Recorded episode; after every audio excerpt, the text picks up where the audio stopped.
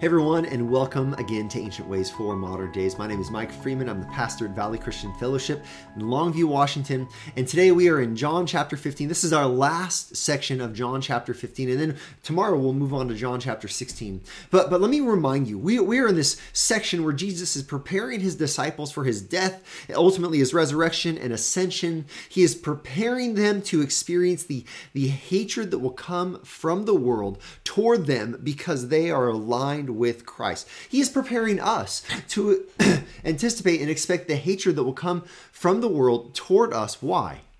Because we are aligned with Christ, because we are people of the Word.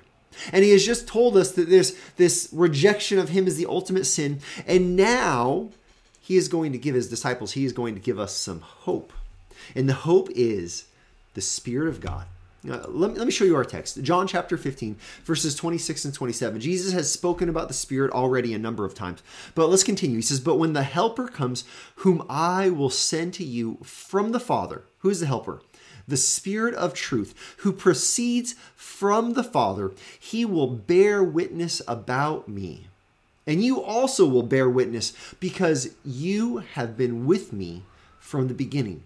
Now, this is such an encouragement because here's what we have we have the world, they hate Christ and they, they hate the disciples of Christ.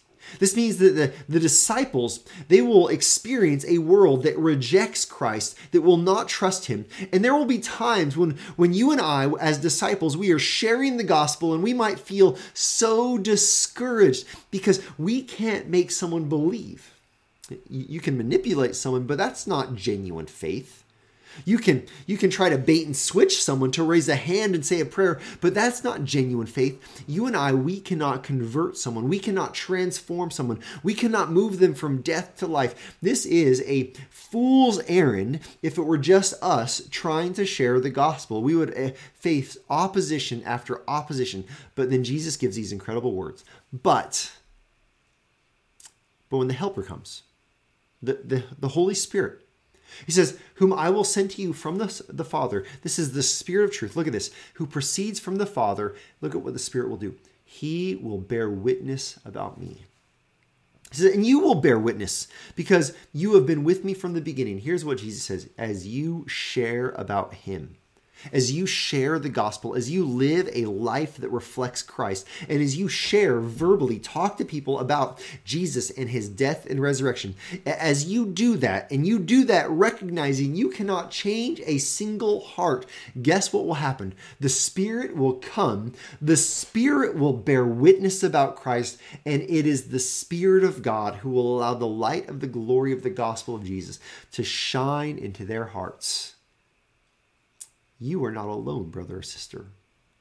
The salvation of others does not depend upon how persuasive you are, or how charismatic you are, or how much you can outwit someone in an argument. No, the Spirit of God will come. And when the Spirit bears witness, as you bear witness, as you share the gospel, as you share your testimony, as you live a godly life, the Spirit of God will do what you and I cannot do he will also bear witness. He will change hearts, he will change minds. And as he does, people will be saved, rescued from death to life, transferred from the kingdom of darkness into, into the kingdom of Christ. This is the promise Jesus gives as he's preparing his disciples for his absence. This is the promise Jesus gives to you as you strive to honor him and fulfill the Great Commission. Now, here's what I want you to do. I want you to just to, maybe lean back in your chair for a second, take a deep breath. Here's what this means you are not alone in your evangelistic endeavors. You are not charged with changing a heart. You have the helper who will do more in the life of someone who doesn't believe than you and I we could ever do. This is such a wonderful encouragement. This means if you are discouraged because you are attempting to be a light in the workplace or you're attempting to share the gospel with your coworkers or your, your friends, listen, you should continue to do your part eagerly, prayerfully, zealously. You should not back down. Listen, the text says that you also will bear witness. You must represent Christ. You must share about Christ. But I want you to do this knowing that you are not alone. But the, the Spirit of God, in fact, is going to do internally in the heart and mind of someone. Uh, he is going to bear witness. We actually know that he will bear witness concerning sin and righteousness and judgment. The Spirit of God will work in their hearts, showing them their sin of rejecting Christ, and they need to trust in Christ, of righteousness, revealing that Christ is righteousness. And now the Spirit that dwells in you leads you in righteousness and judgment. This reality that the world judges the, wor- the world a certain way. They have a, a skewed perspective, a skewed worldview. But when you trust in Christ, He will come and He will transform you in such a way that you now, or they, they will trans the Spirit will transform a non believer when they trust in Christ. They will now judge the world in a completely different way. It will bring conviction, it will bring change. And this is the work of the Spirit in their life. This is meant to encourage you. And so, with this encouragement, here's what I want you to do. I want you to, when this video comes to a close, we do this all the time.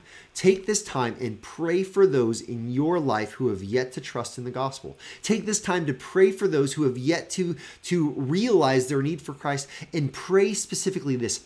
Say, God, will you allow your spirit to bear witness of Christ in their life? Will you allow your spirit to show them their need? And will you pray for an opportunity for you to share the gospel and for you to bear witness? What, what a great truth we have. We are not alone in our gospel endeavors. This is our ancient way for our modern day.